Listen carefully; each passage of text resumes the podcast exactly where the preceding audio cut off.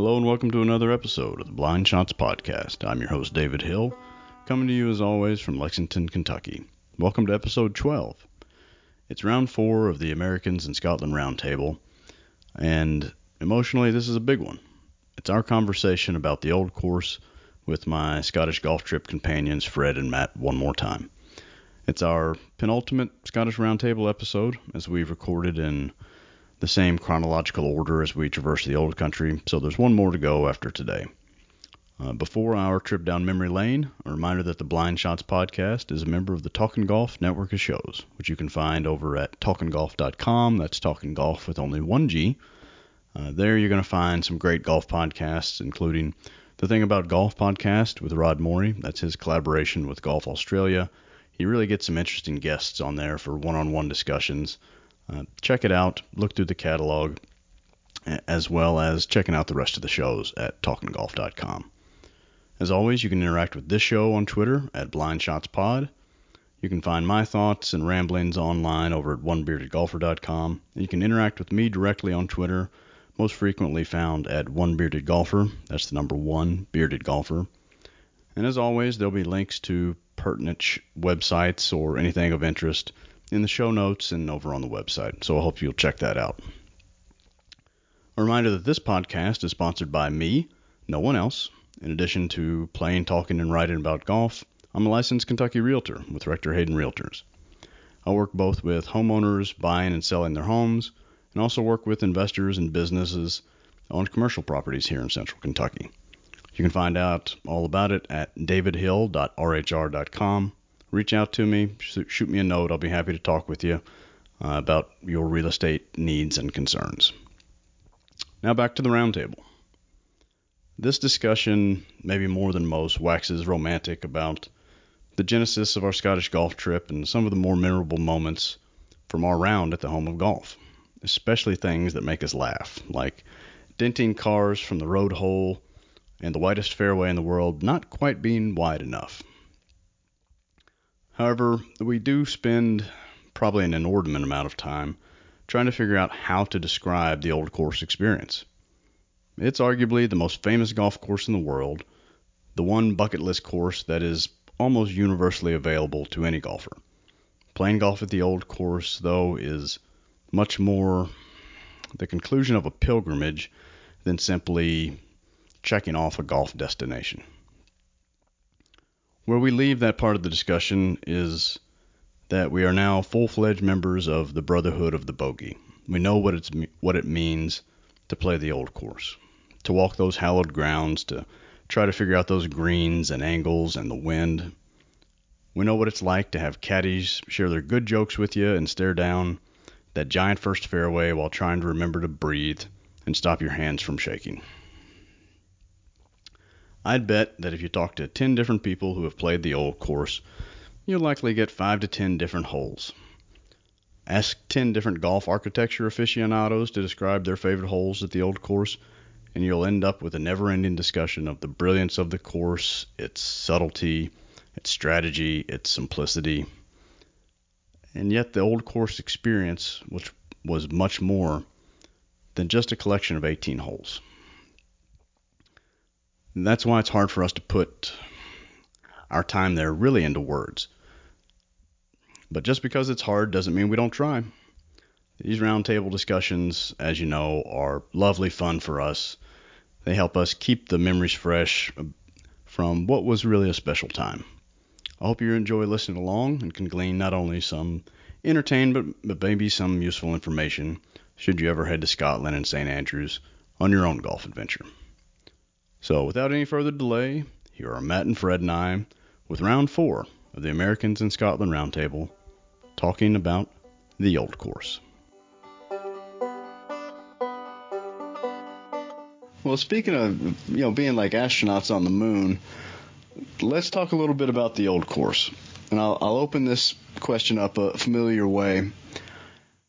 If I had called you guys and said, hey, I've won an Old Course, or I've won a tee time at Muirfield, would our trip have happened? You know, I consider the Old Course something special. You know, that is something above and beyond. It's on everyone that I've ever talked to's bucket list. Casual golfer, hardcore golfer, they all want to go and see it. You guys were not guests, but kind of the, the passengers of this trip that I concocted. If I if that had the Old Course wasn't involved, would this trip have happened for us? Fred, start us off. Um, yeah, I think so.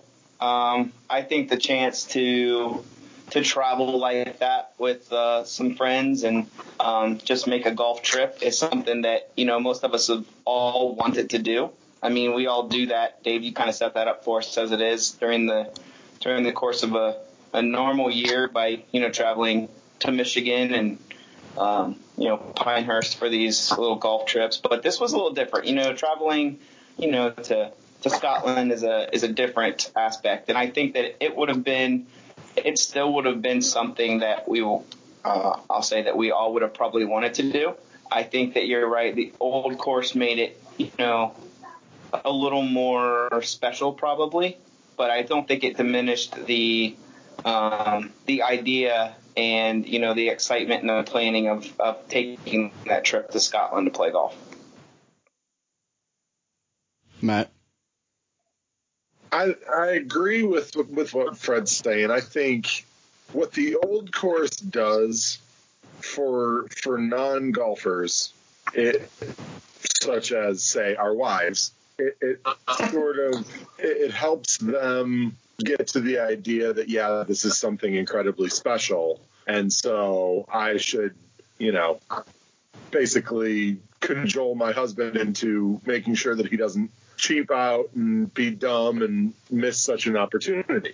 Knowing what I know now, you know, hey, if you said, got a spot at Muirfield, we're going, let's go. I mean, that's a no-brainer. Have, before we went over there, it would have taken more thinking. I would have probably hemmed and hawed even more than I did.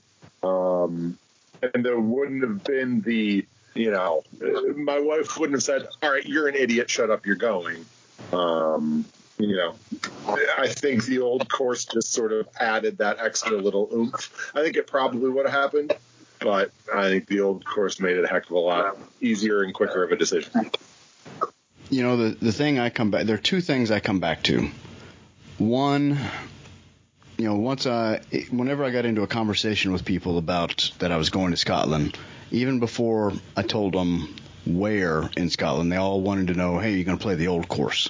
You know, it's the one everybody knows. That that's the the story. That's the common bond with other people that have played it.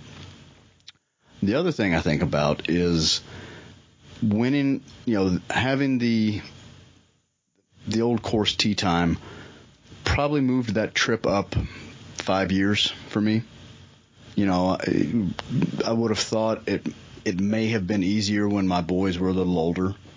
Um, it may have been, you know, we had a year to plan, so we had a year to save, but we still kind of did an inexpensive trip. We were there right on the cusp of the off season, you know, right in, in October, uh, which kept our costs down for housing, for travel, for greens fees. I mean, we got out of there probably thirty-five, forty cents on the dollar from the places we played, what we paid for them versus what you'd pay right now in June or July over there. So, and having John Mark, our our mutual friend that had been over there to play Prestwick and to play Nor- North Berwick, which he raves about, you know, it, that had kind of started, that had planted the seed a year or two ago that, hey, that's something I need to do, that's something I need to go see. But, yeah, I don't think it would have happened. It wouldn't have been my fortieth birthday present to myself. Good God, Hell's Angels just went flying down the street. Um, I don't think that would have had the trip would have happened as soon as it did without that Old Course tee time, that being the anchor. Um, you know, I, I'm trying to think back. There's almost a, a B C A D divide here of the trip, it, meaning I didn't realize how little I knew about the Old Course until I got over there. I mean, it's the most famous or second most famous golf course in the world. I can talk you visually around the back nine at Augusta National. I've seen so many masters there. It's such a beloved part of kind of the American golf fabric, in large part, not for everybody. You know, the Old Course, I knew vaguely about the road hole bunker, and I know that beautiful shot of the R and A building behind one tee and eighteenth green. And that's really all I knew about the Old Course. Did you guys have – did you do much research before we went over there? Did you sort of inherently know, have picked up over the years anything about the Old Course? Um, well, um, I, I think we talked on this once before, but, um, you know, I think I had a uh, a uh, an idea anyway um, based on the, uh, the Tiger Woods game. Uh forget the year, but I I believe I was in college when it came out. Probably ninety-seven uh, or ninety-eight. Yeah, something like that.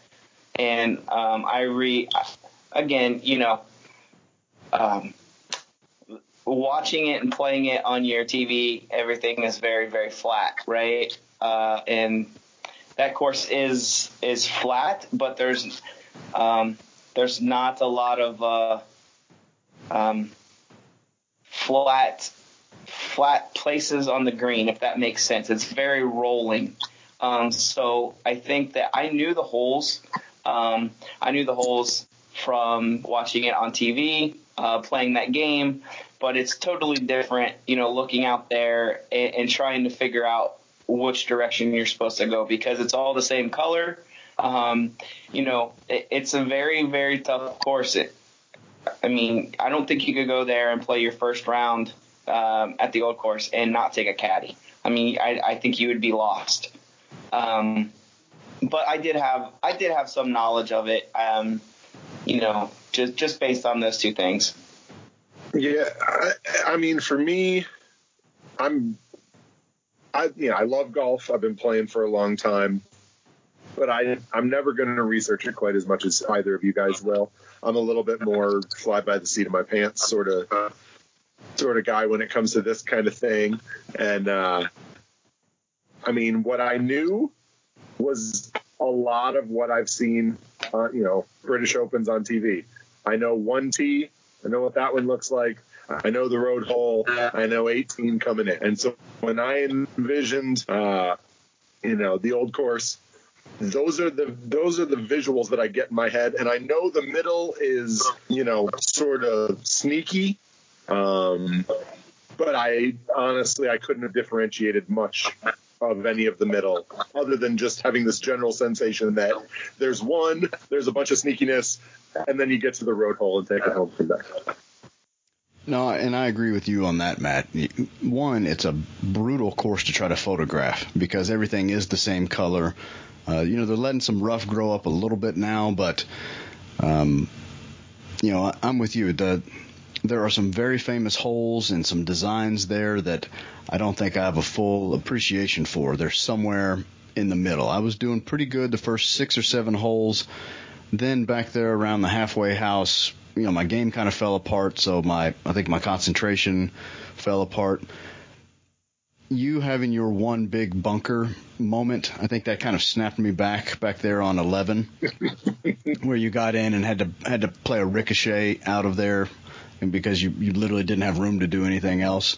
And so that kind of inward stretch from twelve in, I remember maybe more vividly. Um, but I'm with you. There wasn't, you know, it's not Pebble Beach. It's the Old Course, and everything is subtle. Um, you know, there's elevation change, but there it's flattish elevation change, uh, if that makes any sense. So I agree with you there. How much time did you guys lose? How much product, productivity did you steal from your employers on the Saint Andrews Links webcams? Because I put in an inordinate amount of time watching people play the new course, watching groups tee off, uh, watching the Himalaya, the Himalaya putting green. That was oh, I loved that. I spent uh, I spent time whenever you'd send out something, and you know they, I love their system of of weather warnings because yes. I mean they've got stuff over there that, that we don't you know we'd be shutting down we'd be shutting down whole towns for some of the stuff that's just another day on the on the course for them. But whenever you'd send out something saying, hey, uh, uh, there, there are houses about to blow away over there, or, you know, it's it's raining raining sideways, um, then I'd, I'd jump on and basically just revel in others' misery, I guess. Yeah, some kind of orange warning or the orange triangle or something. Yeah, that was those were the good days. And people would be out there playing. I know it. I know it. Fred, were you a webcam watcher?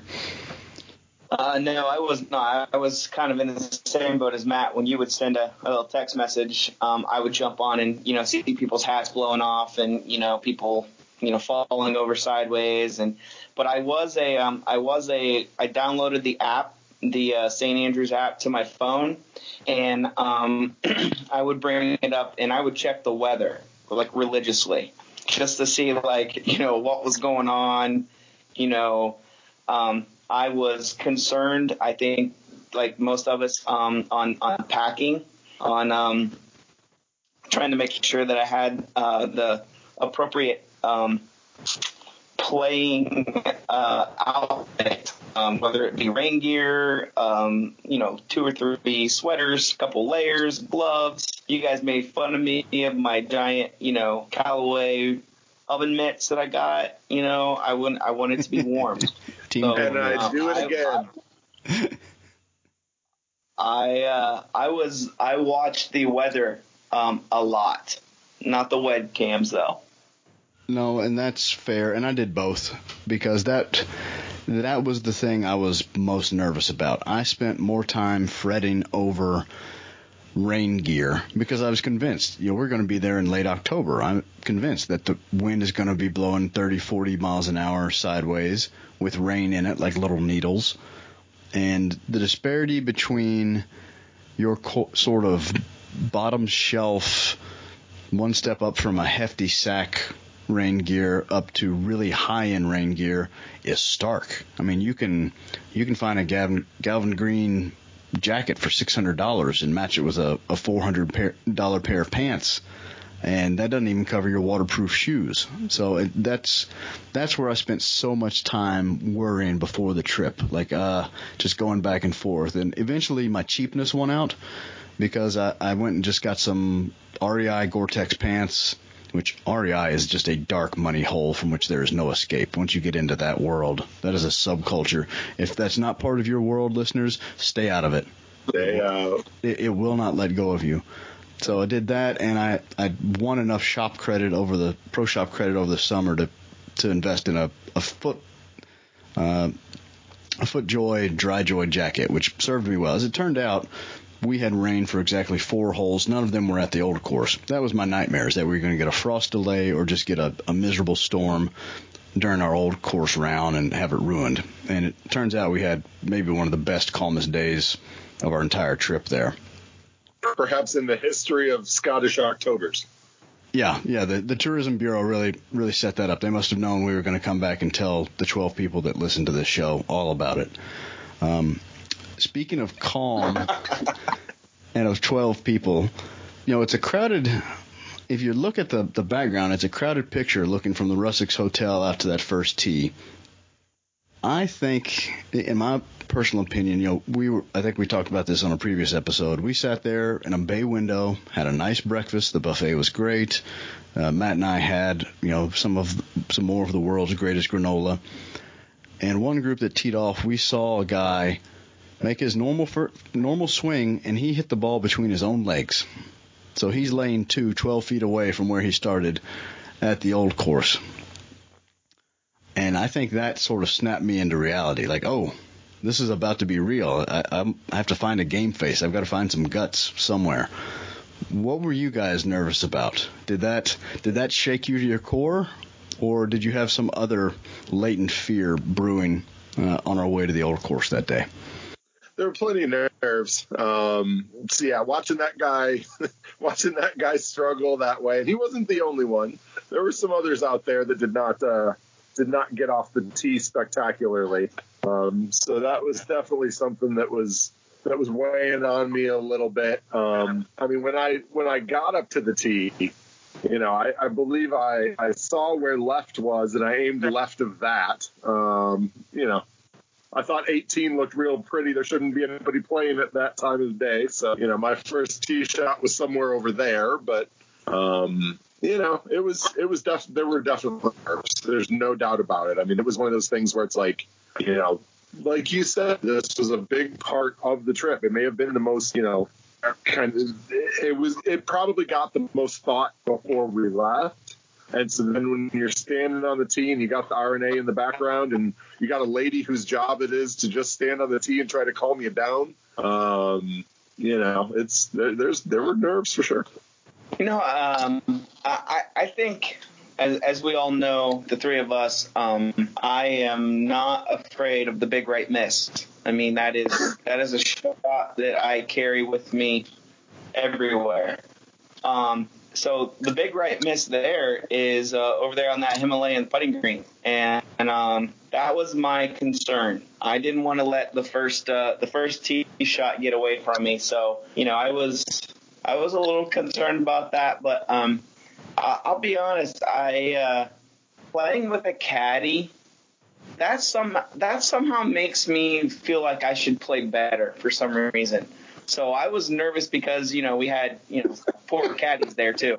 Um, you didn't want you know, to let him down. They're gonna tell I was going to say you didn't want to let him down. Oh, Fred. Yeah, I mean, you know, he was out there carrying that bag around. And I wanted him to enjoy his time, too. Um, so, yeah, I was I was concerned by that a little bit. But, um, yeah, you know, seeing that guy, you know, you know, shoot one between his – between his legs kind of helped probably a little bit because I'm like, hey, you know what? I'm I'm relatively certain that I'm probably not going to do that. Um, I can do a lot of dumb things, but I probably will not do that. And if, if I do something really crazy, I'm just going to, you know, ask that lady there from the R and A that's, you know, there to calm us down and say, man, did you see that guy hit one between his legs an hour ago? Um, so I had an out. Good. You had pre-planned your deflection. That's why we love you, Fred. An ambassador is always yeah. prepared. You know, you mentioned there that that we had four caddies with us. We picked. They paired up a, a single with us, which as they should be in the Old Course. And I, I still can't remember the story correctly, so you guys will have to fill me in. But did someone tell you that we could have refused to let him join? That we could have insisted to go out as a three ball? Um, no, uh, Matt and I went up there to the, uh, to the, uh, little starters booth and, um, you know, kind of checked in for our tea time and, you know, he's like, uh, I believe Matt, it, the conversation went something like, um, we're going to, you're going to have a fourth with you today. Um, you know, and it went from there and he said, you all have handicaps. And by that time I was like fumbling with my phone, trying to get my handicap to show him I had a handicap so he wouldn't ask me to leave. I was a mess. And um, but in that, I mean, Matt took the took the reins and was, you know, talking to the guy and said, yeah, yeah, we're all good. Yep, yep. Hey, no problem. Yeah. Fourth guy's fine. At no part of that conversation did I ever hear him say, would you mind having a fourth? Let's let's just say that uh, saying that it was a discussion is is a little bit liberal. There was not a lot of discussing going on. Uh, there was a lot of here's what's going to happen and us saying, yep, absolutely, that's what's going to happen.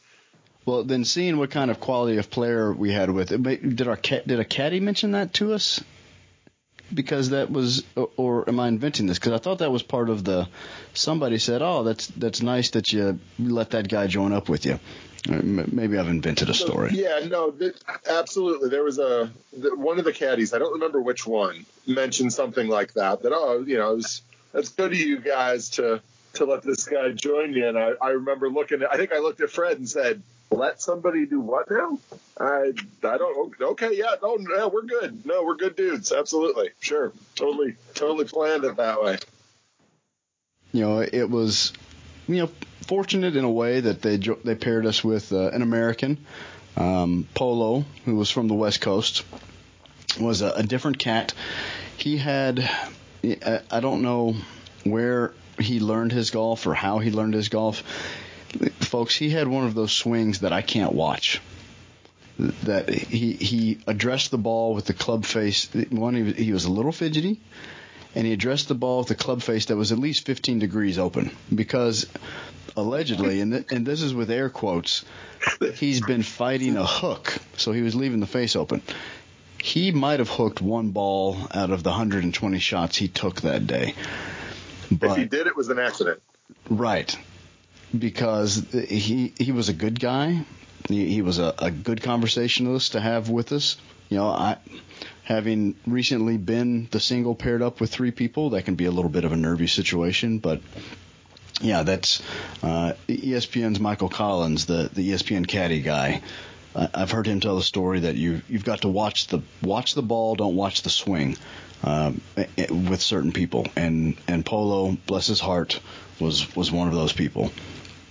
But it was fine to have four people. Uh, kept, probably kept us on pace, kept us from having to wait on anybody, which was nice. Um, you know, we're talking about the nerves. I hit the first fairway, kind of, somewhere. I wasn't as far left as Matt. I was in play. And I hit the first green, and I think my body just kind of relaxed at that point. It just said, okay, you've done enough. You've got your friends here, and your swing is just going to leave you for the next three hours, so enjoy the walk. And that was fine. You know, that was my old course, and that was fun. I was in some interesting places that you guys didn't get to see. You, you have no idea what the seventeenth green looks like from the Himalayan putting course. I know. I was standing two feet from it. That's how far left I was on seventeen. You definitely got to see more of the course than we did. I'll give you that. That is true. You know, I still came in under ninety, which was fine. Um, but, yeah, that was uh, – all the nerves were about – about crazy things, being late, missing a tee time, you know, forgetting to get cash, or, you know, j- just terrible things that would have prevented the day. I think once I got on a course, I could just relax and enjoy the walk with you guys. Um, okay, we'll do a couple on the front and a couple on the back. What are the outside of the first and the eighteenth? Um, what are some holes or what are some things about the course that you remember? If you had two minutes to to summarize your memories with a friend or in an elevator, the, the elevator pitch, what did you take away from the old course and our round there? Uh, I mean, the, the number one thing, and, and I want to get this out front because I, th- I re- this requires a disclaimer so that I don't end up on some Scottish watch list somewhere. I love the old course. It's fabulous. It's one of the best courses in the world. I'd play it again every day that I get the opportunity. With that said, it is not a particularly visually intimidating course. You really, you know, we played, you know, Carnoustie has the ability to, to look real nasty at times, uh, get yourself in some just horrible places. Um, the Castle Course is, is, is far more spectacular than the old course. Elie is, is gorgeous, you know, with its sea views and, and the old course just doesn't lay out anything like that. Uh, um, there are plenty of holes that are not that are not long, um, and you know, especially the time that we were playing, stuff was pretty hard, all all things considered. So you could bounce the ball a ways. I mean, it it just the old course is so much about shot placement, and you know, and again, this this plays exactly to what Fred is saying. You have to, if you've never played it, or probably if you've only played it a handful of times, you need the guy that can tell you, hey, so, uh, yeah, we're on the fourth hole. The best spot to hit this is over on five somewhere, right? Play it over there. Don't keep it on this hole because that's a better angle coming in anyway. No, it, there was a lot of that, and, and that's the, the caddies were invaluable in that respect. Uh, there were several times. I think it's probably six or seven back there, whatever has the giant bunker fronting the green. I'll have to go back and, and look. You know, there was a – it was kind of a, a dog leg around some gorse hole, and, and you know, the – there's one where we had to stop and let the cross traffic go through, people playing eleven. And yep, the, that was you know, seven. Yeah, and the caddy was very deliberate. Like, okay, you can – here's the furthest you can aim in this direction. There's no reason to go anywhere else. You know, you're you're really taking on shots. Now, my shots a lot of the time started there and then flew off um, either exactly where he wanted it or the complete opposite of where he wanted it, whether he wanted me to go right or left. Um, so, yeah, with you, Fred, kind of not wanting to let my caddy down, it's an interesting experience when you have no control over where your ball is going with a caddy. You know, he's telling you where to where to hit it. And I was like, that is great advice, pal. I hope someone can do that because I'm just going to swing, hope I hit the ball, and we're going to go find it. Um, yeah, but you know, yes, that what you're talking about, Matt, is right. It's not a big, it doesn't jump up and bite you visually. It's all subtle. It's all, you know, kind of close to the vest. It's a knife fight. It's not a gunfight. Um, you know, I don't, uh, I, I, I'll be honest. My, you know, I, I did not start off the round very well. You know, I, I hit the first fairway. Uh, my second shot um, bounced, and I thought it had bounced over, um, over the uh, over the water, but uh, no, it, it bounced short of it and, and hopped right in. So I was like, oh, wah, wah, wah. First shot, you know, first fairway, I'm already I'm already in the water. So um, so my I was uh, spinning out of control there for probably like the first four or five holes. So. Those I don't have a real firm memory of. Um, I will go back and say that, um, you know, what I took away from the front nine was how how small the the course, how uh, how how crammed in that course was with everything else. Um, you know, there were, there were stuff, there were holes on the right side and, you know, you come to another hole and there was another course on the left side that, um, the old course is not, you know, what you would say on a sprawling piece of land. It is kind of horseshoed in there. It's, um, so that was, um, that was something that I took away obviously from the front and, you know, uh, my caddy had told me, uh, when we were walking off of the second tee, he's like, um, you know, he said something like, you know, hey, you know, enjoy your round. You know, welcome to Saint Andrews, uh, the world's most dangerous golf course. Um, that that and that's and I took that as, you know, meaning, hey, um, you know, it's dangerous because there's a lot of people out here and there's a lot of balls flying around and there's not a lot of room, you know, that they can miss without, you know, someone being in jeopardy. Right, and there's no trees. It, you know, you could you could put a parkland layout in that same footprint and have a very different feel. It might feel a little bigger because you could have a hallway of hardwoods and pines kind of protecting you. There's, you know, they do kind of need helmets if they're not careful with a good cross breeze at the old course. Yeah. Um, you know, and I want to go a little further. I mentioned a minute ago. I had my welcome to Scotland moment kind of early in the trip. I got into the spectacled bunkers at Carnoustie and took a couple of whacks and eventually had to go out backwards and sideways, um, it, kind of toying around. Matt, your true what I th- associate with your big Scottish golf moment was what I talked about. You got stuck in that pit bunker on eleven, and when you saw that, because you hit a good shot from the tee, it looked like. What went through your mind when you when you got up there? Well, and what's funny is, I so I hit the shot, and and what, what do they describe it as, like the world's shortest par five or something? I mean, it's all uphill. You're you're staring at the only piece of water that you really see from the whole course, and however much club you have, it's not enough. Um, and I hit a shot and just didn't didn't quite get it. Cut across it a little bit. And, you know, I, I play a draw, and as soon as it started to fade, I said, oh, we're we're in trouble. And it lands in the bunker, and he goes, eh, you might be all right. And so as we're walking up there, I hear this this sort of guttural groan uh, come out of him. So he saw it. My caddy saw it before I did. Um, and he he made this noise that uh, that sort of, you know, will strike fear into the heart of you. And, uh, yeah, I, I walk up there, and it's, I mean...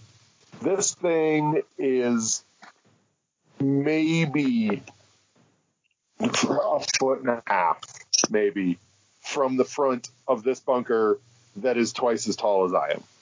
And, I mean, it's I'm staring at this thing, and he it, it didn't take him very long. He's like, well, so here's what you're going to do. You're going to stand like this, you're going to open this, and you're going to hit it as hard as you can, right square into the face of this bunker, and you're going to shoot it out the back. I said, that sounds like a fabulous plan. I'm ninety percent sure I can't do that, but sure, what the hell, let's give it a try. Especially not with your forty-eight degree sand wedge that you carry. That was one that that was a highlight for me as a as a watcher. My my simple two putt par let me enjoy watching you go forward, then backward, then forward again, uh, and all avoid avoiding that I, I don't know what that was on the back of eleven, but that looked bad. Um, the, the only other time I've seen that big kind of death, don't short your, don't short side yourself behind the hole like that, is probably down at Tobacco Road on, I want to say on number twelve. There's that giant pit over to the right of the green. You guys will see that when we go down there next month. Um, it, yeah, I think it's it, eleven, yeah. Yeah, somewhere. It, it, it instantly reminded me, it's like, oh, that's where you, that's where you can't go. Um, I believe we referred to that as the pit of despair. Yes, that was – it was no fun.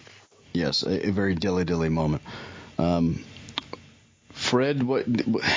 I'll just throw it open to you. On the back, coming back in, was there anything that caught your – imagination or your memory particularly before we get into sort of the, the road hole and the uh, eighteen at the Old Course?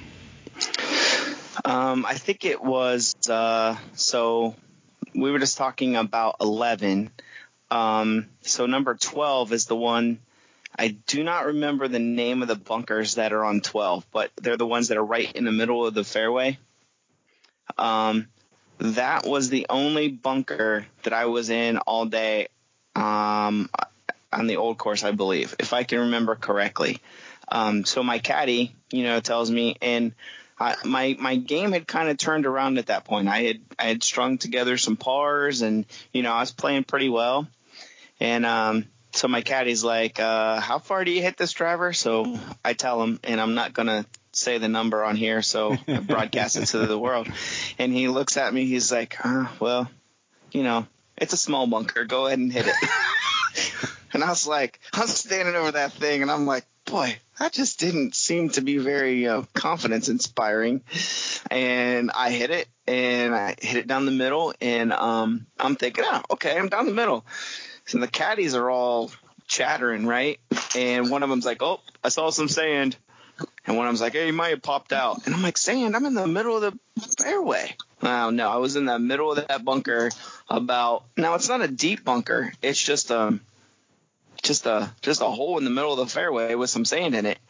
And um, and I I didn't have – I didn't have to go backwards, um, but I couldn't hit anything more than, you know, a nine iron. I think I tried. I, I don't even think I hit a nine. I think I did a pitching wedge. I was just like, I'm going to get it out. So I felt like, you know, I was like, man, you know, that, that kind of sucked. So I wish that bunker wasn't there. But um, other than that, um, I wouldn't have anything that I would call out, you know, that I felt um, um, shorted by. Um, I did find interesting. I think the next hole, thirteen, is the long par five. Yeah. And my caddy told me not to aim for the fairway, told me to aim for, I believe it was eight fairway. Yeah, somewhere over um, on the left. Yeah, he's like, yeah, you're not going to be able to get over, you know, all of that stuff. He's like, you're going to want to go over there to that fairway. And I'm like, what? Um, so that was an experience I've never really had before where, you know, I'm actually playing down another fairway on purpose. Now, I've done it before, obviously, but not as uh, not not being directed to do so.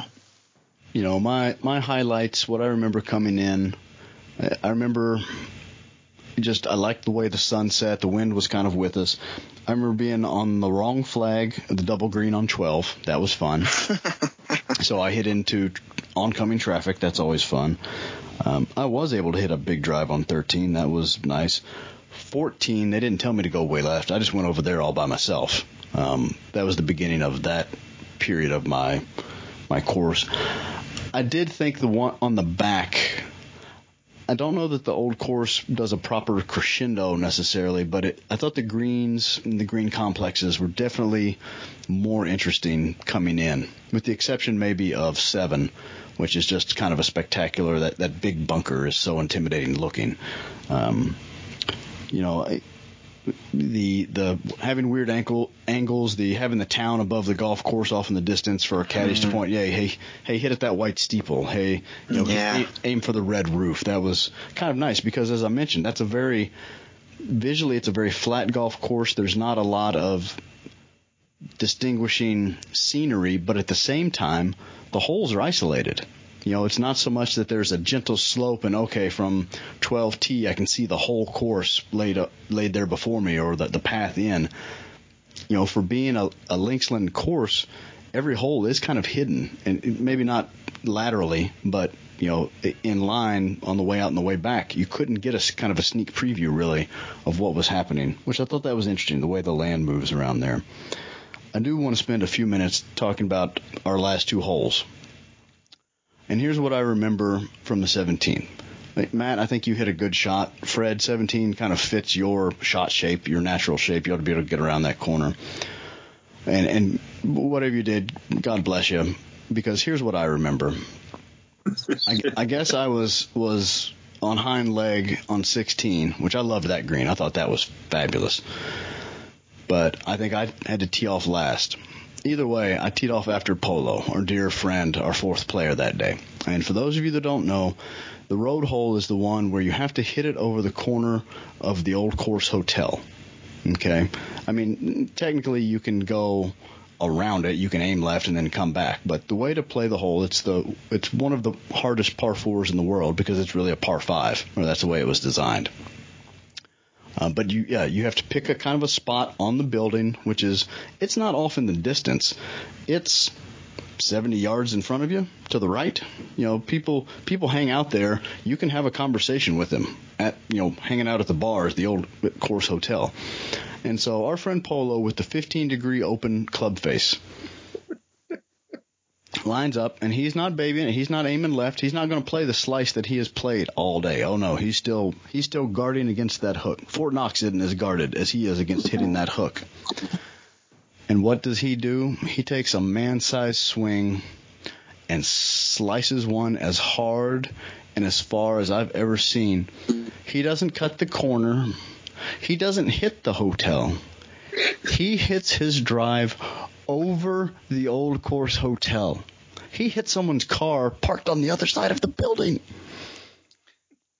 Yeah, he went he went over the right side of the of the hotel. Yeah, he almost I mean, shorted it. And not the one-story part of the hotel. Oh, no. The part you hit over is supposed to be the one-story part. Oh, no, no, not for not for our friend. No, no. He uh, he took a he saw that as a challenge, I think. One of the caddies. What, what did your caddy say, Fred? Because I it had me. If I didn't have to hit next, I would have started crying. Like, we had been good and like, oh, that's tough, man. We'll be able to find that kind of all day. And then he un- he uncorks that unholy slice on seventeen. I can't I can't remember exactly what he said, but he was he looked at me, he's like, fuck me. In that Scottish, he's like, fuck me, that's in the parking lot, but that's in the car park. Parking, car, car park. Car park. Like, fuck yeah. me, that's in the car park. And I've got to hit after him. So that's and, and I was just like, what? uh, my my caddy just he, he looked, we didn't say a word. I had to turn to the left. So, like, you know, Polo's set up in between the tee boxes. I'm behind him on the left side. And he uncorks this thing. And I only saw it start to go over the hotel because at that point I had to turn away because I could not look at him because I was afraid I was going to lose it. And I didn't want to be the guy on the course that's just laughing at the single in his group. Uh, I did not want to be. So I turned to my left. And my caddy's standing there, and he just looks at me, and his eyes are as big as dinner plates. Um, and he just kind of he gives me a little, like, half a head shake and turns and looks on and, you know, getting back to business. But, yeah, it was uh, it was something special. Which so, been... oh, I'm sorry, Dave. No, go ahead. So Fred. what do you think – what do you think Polo's caddy said to him? I mean, what could you possibly – I mean, this, this is fun right here. I mean, what do you think he said? He's like, huh, hit that solid. I mean, what did he say? Got all of it. Wow. Got all that one. I mean, way not to hold back. Like, where where, where would you take your drop there? um, About a foot and a half in front of you. Yeah. Which all would be fine and fun and well, except now I've got to hit. That's the last thing I see before I've got to tee my ball up. So my answer to not – because I've been fighting a slice all day. My answer to the Polo shot is to aim left and then smother hook it left, so far left across the second green and the second fairway over somewhere near just short of of two tee box over. I'm about a foot and a half from being either on the new course, the Himalayas putting course, or both. Like, I'm in some neither world. I was so far left. Like, my caddy didn't really say anything. He's like, that's okay, we can find it, I think. And we get over there, and I can see he has no idea how far away. I mean, those guys are professional caddies. They know that course like the back of their hand. Every, you know, gorse bush to every flag. And I can just see. So I just I just break the ice. Like, you want me to go ahead and shoot this one? If you don't mind, Dave, that'd be great. So I pull, I pull out my laser, and he's like, yeah, just go for it. I, I got nothing. Yeah, I was going to say, you didn't have a polite Scottish way of saying no one's ever hit it over here before. He's probably like got his book. He's like, yeah, he's, he's figuring hypotenuses and things like that. There's, where are we? Like, I, it's a, it's one hundred eighty back to that thing that's over there. Right, you you got a five iron back to the fairway. That that's I think that came up actually. So so that was, thank you, Polo, for, for being able to, to set the visual image and, and really come home. But other than that, I really enjoyed the this, the road hole because I, I I didn't lay up on purpose. I just was hitting out of knee high grass because I wasn't on the golf course. And so eventually I had a wedge in, and I had at about one hundred twenty yards, and I had the road hole bunker directly between me and the flag. So I at least had enough sense. My caddy and I talked about it. We aimed directly for eighteen T, and I hit it right there. He's like, yeah, that's actually not a bad idea, because otherwise I was going to be down there where you guys were in front of the green, and you know, six or seven or eight comes into play. So I got to at least execute a shot before I left, but you guys seem to have actually play the hole almost as it was intended, which that's got to feel good, being m- maybe the most famous hole on the golf course. Uh, I will tell you without a doubt that I don't think I was more excited at any point of of the whole trip than I ran in about a fifteen-footer, because I, I hit a good drive over the corner, left side of the fairway. Had a long, like you said, it's a long hole. I still had a long iron in, even with a good drive. Didn't quite get it all. I'm a little short. Now I'm chipping over the bunker that you're that you're talking about. Um, but I get it up there to about fifteen feet, and you know there are people that are standing alongside. The beautiful part of this course is, I mean, it's just part of town, and so anytime you're at, at those those television holes, you know, there's people just standing around watching the golf. And so I'm standing there, and, and there's some people, you know, standing behind me, and I don't. That's not something that I'm usually uh, aware of, because it's not something that ever happens. Um, but uh, you know, I've, I've got an audience, and I run in a fifteen footer like I know how to putt, which is not at all the case. Um, and I think I think I gave a Tiger Woods style fist pump, the likes of which I probably have not given five times in my life. Men don't usually beam, but you were beaming. I, I was so excited. I can't. Glowing. Yeah, like a racehorse. was, well, and again, like I said, coming in, you know, there really, I, there were three holes I knew, and I went out and I powered one somehow. Um, and then coming in seventeen, I made a putt that I don't usually make. So I'm, I'm, yeah, cloud nine for sure at that point. Yeah, that's a good place to do it. Fred, did the rolled hole live up to what you remembered from Tiger Woods? No, because I, I hit it much further on that game.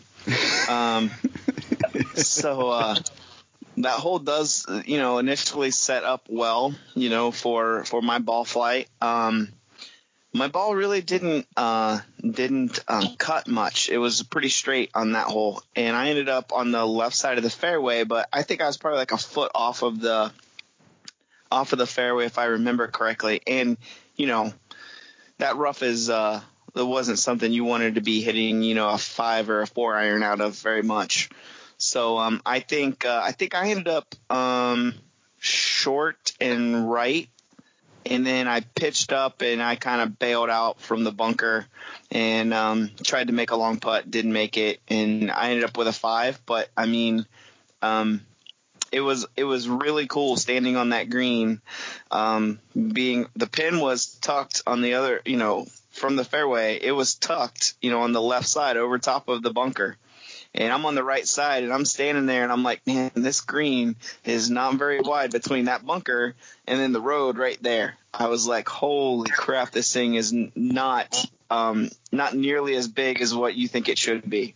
So that was a cool experience just to just to finally, you know, see with my own eyes how how slender of a target that really is for those guys that you see playing on T V that are hitting, you know, four and five irons and six irons from back there and, and hitting them tight on that green.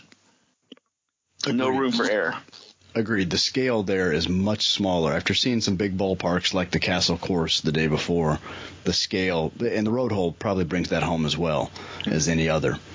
Um, with the exception, of course, of the finishing hole, because, again, one fairway, eighteen fairway being together, that's one of the widest fairways in the world. And, yeah, the Swilken Bridge photo moment is nice. You know, you're, you're, you're rounding home. You've got a sense of accomplishment. You've gotten to play the Old Course, and you're coming in. That fairway wasn't enough for me. As it turns out, you know, there's just like North Berwick, there's a, a very small road with a lot of very expensive cars parked right next to the course. And and my, my slice jumped up and grabbed me. I recovered from my smother hook because um, that might not have cleared the burn. But so I hit one out there, and we'd had a lovely breakfast at the Rusacks Hotel that morning. I think I hit the Rusacks Hotel on my way back in, because I've still got the ball. Um, it was the only, I think, provisional that I hit that day, because I hit it up and it started going right and it kept going right and it got angry, and I, I heard it hit something solid. I was pretty sure it wasn't a car, but I couldn't have sworn to it. Um, as it turns out, so when I, I hit my other ball and I, I, I leaked the other ball inbounds by at least five feet, you know, big margin of error. And I get up there and I see the, the first one, and it's got a skid mark on it, you know, the size of a quarter. So I'd either hit the road or the wall or both, and it, it bounced back into play. So I'm laying one, you know, about one hundred twenty yards from the green, and, and that's the last thing I remember from the eighteenth hole. So, you know, and, and how pretty it was. It was relaxing, and it's like, hey, my ball's still in play. I've got it. Uh, I'll eventually get it framed or in a case, because I've got it sitting on the on a bookcase at home. That's that's my Old Course ball. That that black mark is that little road and the bricks outside the hotel, and that was it. That was fun. That was Scotland for me. So, what do you guys remember on that, that closing stretch? What were you feeling? Um, were you still, Matt? Were you still trying to put a, post a number, or were you just kind of getting emotional? It was a little bit of both, because, so like I said, I coming in, I knew three holes. I've parred one, I've parred seventeen. I get out on eighteen. I hit a good drive. Like you, I've got about a, a buck ten maybe in from the fairway, and I'm sitting here, I'm, I'm staring at this sucker going. I mean, and eighteen green is gigantic. Um, yes. I I had no idea exactly how large that green was, but the pin on this one, you know, as, as tucked as it was on seventeen, it's sitting right in the middle on eighteen, and I'm, you know, I'm I'm sitting here thinking one good shot and a simple two putt, and I've parred out, right? Uh, on all the holes that I've seen from T V, I went out and played an even par, and I hit it, and I end up in the damn Valley of Sin. I needed about two more yards on this shot. It would have been beautiful. And instead, I'm I'm down in the valley. Well, I throw it up, and I make a good chip, and I'm about three feet past the hole. And so you guys are, are all playing around. I walk up, and I mark. And I had gotten to my ball first, so I had chipped up. So you guys had all your chips, and then several were still putting. So I spent a lot of time standing there looking at this three-foot putt. And in that time, I realized just how damn many people there were sitting there staring at me on the eighteenth green with a three-foot putt. And it was the longest damn three feet in the history of golf. I mean, there's no doubt that, I mean, I probably had legitimately, what, three minutes, maybe four minutes. And I'm pretty sure it felt like an hour and a half that I was standing there looking around, trying to take it all in. And, and just that putt was growing in length and growing in length. And because again, I can, I can par out, I can play to even par and on these holes. And, you know, all I got to do is hit it from right here to right there, because it wasn't breaking much. Um, and it, that, that was my takeaway. And, and, uh, I was as excited as I was on seventeen. I was equally relieved on eighteen when I hit that, because that would have been just just catastrophic for my psyche if I wouldn't have been able to put that one in. But yeah, and that's that was my eighteen, was just kind of staring staring around, taking it all in, and realizing just how many people there were around there. That sort of tough as nails, pig iron for breakfast, steely nerves. That that's my that's my pick for this year's golf trip. That's my ace. He, he's back. He's, that's right. He, that's my three hitter right there. Shake, shaking, shaking like a leaf at a three foot putt. Absolutely. Fred, can you top that? You got anything from from eighteen? Any outstanding memories? Uh, no, uh, I ended up uh, I ended up in the Valley of Sin as well. I think I was um. I think I was a little closer to the green than Matt was, so Matt went first. Um, nice I flex. believe, anyway. Yeah. And yeah, thanks for making sure you got that in there. I appreciate that. I just talked about how great the hole was, and that's fine. Now, I'm pretty sure I remember that I hit it because, you know, I got to the ball first. I think that's what it was. Oh, it might have been, but I was saying I, you chipped the ball. That's how I remember it, at least. Yeah, I remember. And I putted the ball. I, I, I remember Matt said he just chipped it. And I would assume that Matt would, would putt the ball before he would chip in that situation in most cases. So I I assume that I must have been a slight bit closer. Uh, that's, uh, you know, you say so. Testy, isn't he? Dang. Again, steely nerve focus that, that I've got on my team. All I hear is pig iron. But, um, but uh, so I putted up. And um, I I had visions of uh, what was the guy's name? Uh, Constantine Rocca. Uh, yeah, the guy who putted it in from the Valley of Sin after yeah. he chili dipped it. So I wanted to run it in, right? And um, I I gave it a whack, right? I was like, I'm going after this, and it wasn't nearly enough. I mean, I barely got. I think I rolled by like two feet. I mean, I thought I crushed it, but I went up there and I knocked it in, and. You know, I, I remember all the people standing up there, you know, on the street, and a couple of them clapped, and I took my hat off and I tipped it to them, and they thought that was funny, and they laughed at me and clapped some more. So that was that was my moment. I was I was out on a high on that one. You know, that's a, a good way to end it. Like I said, I three putted from uh, I unconscious at some point, just enjoying enjoying being there, watching you guys play. Uh, if I recall, straight to the Dunvegan to make sure Fred had closed his tab from the prior day, and you know get a, get a snack. Dinner that night at Forgan's, which oh. cannot, cannot state how cannot overstate how good of a dinner that was. That was uh, you know it was our swan song for Saint Andrews. We were getting up and, and getting out of town the next day, which is something I want to bring up. I, we've talked about it, I think, briefly off air, but. You know, that was – it wasn't our getaway round. We had a whole day the next day um, before – basically we moved back to Edinburgh. So – and we played Leaving on the on the Way In, and we'll talk about that in a, another podcast. But as far as structuring the trip, we had played North Berwick right off the plane. We'd gone up to Carnoustie on our way to, to checking into Saint Andrews, played Elie in, in the Castle Course. So Saint Andrews was – near the rear. There was only one day left. Looking back, would you structure the trip the same way, or would you, you know, my thought was, one, I wanted a day left. One, I wanted to be home for Halloween. Uh, my kids are small enough that's probably important to them, so that got us out of town on the right way. Two, who wants who wants to be the course that follows the old course? Um, because there's going to be a there's going to be a tendency for a natural letdown there. But just in my opinion, did you guys have any different thoughts, or, or expound on that for me a little bit as far as the timing of the old course within the structure of a golf trip? I could not possibly agree with you more. That the the second to the last day, so you've got that buffer day just in case something goes wrong. Um, that is, in my opinion, the place to put the old course.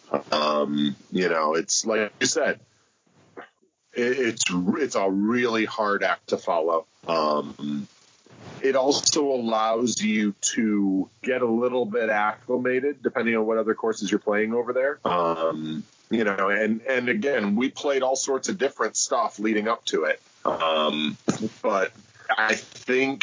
I think you are better served not having that be an early round, you know, especially if you're too close to the time you got there. You know, you want your body clock to be right. You want your your you know your ground game to be finely honed through some of the other courses.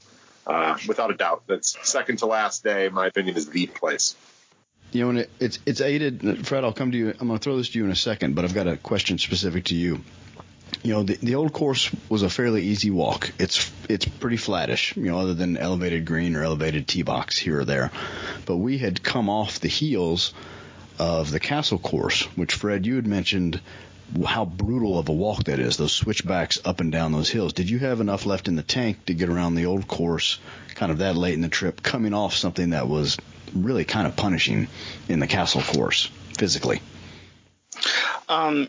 Yeah, I think uh, obviously the caddy helped, you know, a lot. Um, but again, I don't think that that court, the, the terrain there at the old course is not overwhelming. You know, I, I that's probably a very easy walk for anyone to do. I don't think that that's that's much of a concern.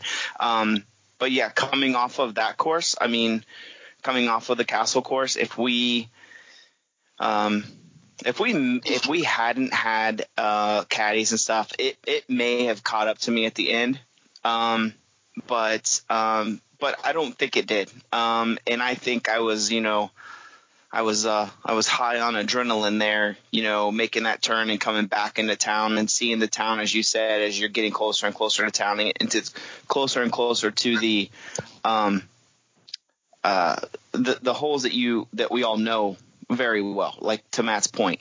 Um, I don't um, I don't think I would change anything. I'm going to agree with Matt. I think that the way it was laid out was um, I mean, I, I have I have no critiques to make. I think getting off the plane the way we did, going to North Berwick, that was a great, you know, uh, introduction, right?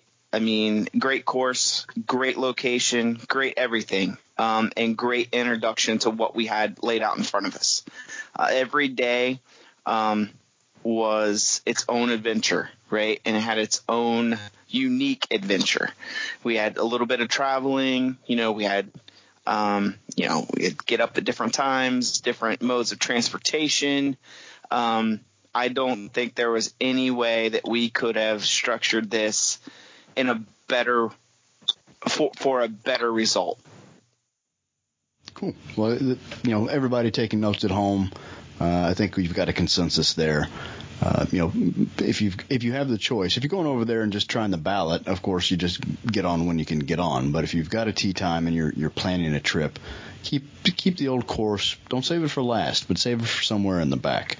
Um, You know, and just thinking about having it on the back end of the trip, I think it hit me when we got to twelve at the old course.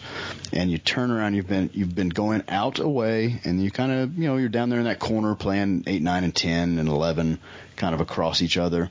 And then you get to twelve T, and all of a sudden you can see town in the distance. I think a little melancholy washed over me. I'm not going to lie. Maybe a little sadness, like, hey, we're we're a lot closer to the end of this round and of this trip than where we were just a day or two ago. Um, and that was, it's not that I got sad, it's just that I, that realization that, you know, we have done something pretty special, capping it off with the most special thing, being able to play the old course with some friends and just enjoy the day. Um, yeah, as far as structure of the trip, that is something that is, is we joined a brotherhood that day. You know, we are now members of the club of the people that have played the old course. And that's kind of, you know, there are harder courses, there are prettier courses. Um, but, yeah, that yeah, for me, just being able, we'll always have that experience. Um, and we'll always have good memories. We weren't so tired that we can't remember what happened there that day. Um, that's something I will always enjoy. Any other lasting thoughts uh, on the old course, on the day at the old course? I love the setup. You know, it doesn't really have a clubhouse. It's got that little starter shack and a little cabin there with uh, with concessions, not like the, the clubhouse down the street down there by Jubilee and New and, and all the other Links Trust courses. Um, I thought that was kind of interesting um, observationally. the putting green. That that's a nice little congregation place, the practice green right off one tee. It's kind of a nice holding pin to. You can watch people, you know, bounce the ball between their legs or hit one out of bounds on one and, and get your nerves up. But it's a nice little setup there. It's not necessarily a natural amphitheater, but with that street behind it, it kind of is. Um, so any any thoughts from you guys, uh, parting shots for the Old Course? It, it's um, it, it's tough to put into words. Um, I think that, you know, it's easy for the three of us to kind of talk about it. Um, because, uh, because, you know, our memory is still fresh enough that we can go back and there's, there's something to it that you have to see it to know it. Right. Um, it's, uh, which is one of the most cliche things that I hate. You know, you'll see, I'll see that on Twitter all the time. Like, if you know, you know. Well, well, thanks, asshole. I, I don't need that condescension, but, but you're absolutely right. The Old Course is, yeah, exactly. The Old Course really is, that experience is hard to describe. Um, yeah, I mean, it, it's, you come back and, um, you know, your friends know that you were going there and, you know, they ask you, oh man, what was it like? And I'm like, it, it was great. You know, I mean, that's about, I mean, that's, that's what I, I told some of them. I was like, it was awesome. Well, what'd you think? I'm like, it was, it was great. It, it's it's hard to go through and explain to say, um, you know, just how wide, you know, that first fairway is, but yet how nervous you still are, right? I mean, everyone understands that you get nervous, and but the three of you, the two of you know exactly how wide that fairway was, and it still didn't feel quite wide enough, right? Um, that's right. Hard to explain. Um, and and Dave, uh, eighteen, you know, as wide as as wide as one fairway is, uh, eighteen's fairway is just as wide. Um, Literally exactly as wide. Exactly yeah. the, as wide. Um, and it's not quite wide enough, is it? It's you know? not. it, it's it's hard. It's hard to explain. Um, but it's it's. It's I awesome. Think the, I think the Old Course is unique in that respect, because I can tell yeah. people what's cool about Carnoustie. I can tell, I can describe the the ground at Elie to people and that wind. You know, I can tell that story.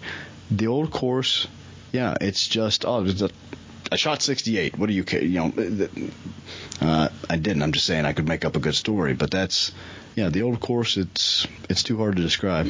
Matthew. Any other thoughts? I mean, because of what you're saying, what I would tell anybody that's going to play it, you know, it is incredibly hard to do, but try to take a half a second once in a while and look around. Uh, it goes by really fast. And, you know, you're, and especially, I, I was fortunate enough, I shot, you know, I shot eighty-five, my best score while I was over there. Um, you know, and, and I played it pretty consistently through. So I was, I was at points still, like you said, still trying to make a number, uh, in some of those spots, but I did once in a while kind of step back and look around. Obviously one and eighteen and seventeen makes it easier to do that. Um, but there were, there were a handful of times where, where I was fortunate enough to just kind of stop what I was doing and just look around and, and kind of be a tourist for a half a second. Um, and so that would be my recommendation is it's hard to do because you're in the middle of it. But, you know, if you, if you get the chance, try to just soak up the little things as much as you can, because you'll have the stories. I mean, with, with that course, you'll be in some bunker you can't play forward out of. You'll, you know, you'll be on... Uh, you know, the the road or, or the hotel or God knows what else. You know, I, I drove, what was it, nine green, I think, um, which is a par four. You know, you'll have – the Old Course will give you the opportunity to have some of those golf stories. So, you know, what you what you really need to do is try to find a way to incorporate the other stuff. And with, with that said, it's incredibly hard to do and very difficult to explain. It is. And I'll, I'll, one last thing I'll point out for listeners is the make sure you look backwards every once in a while.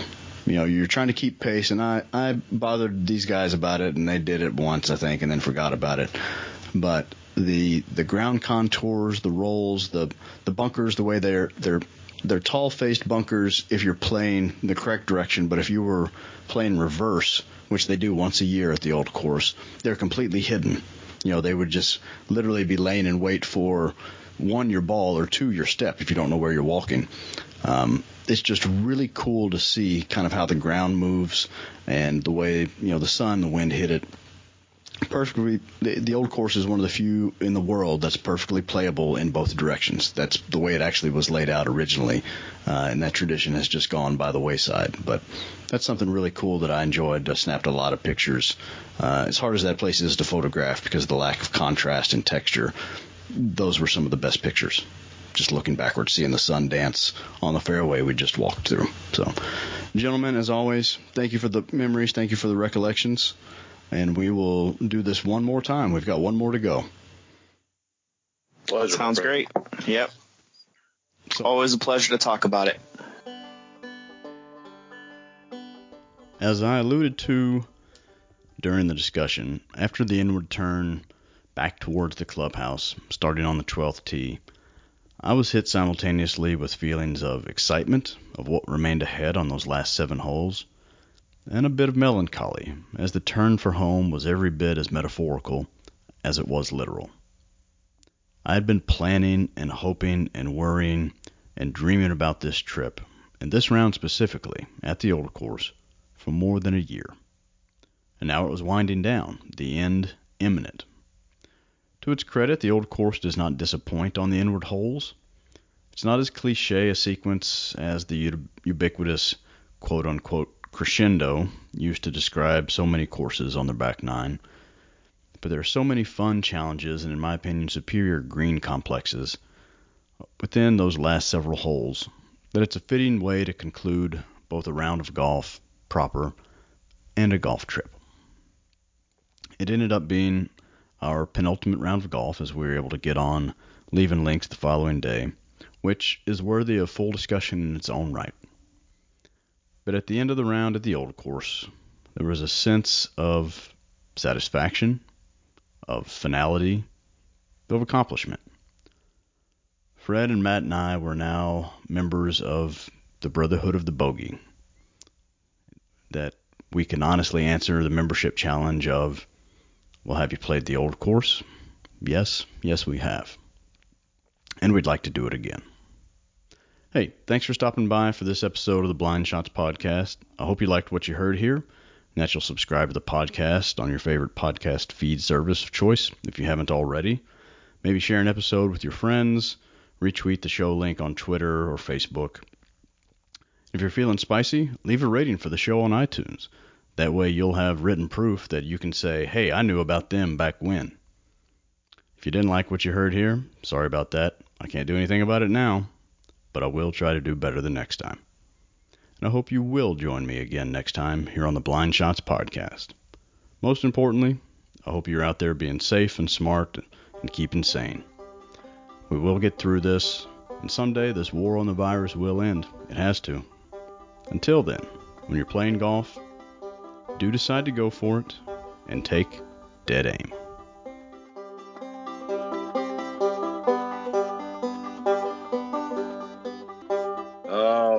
We are ready to disappoint them. Absolutely.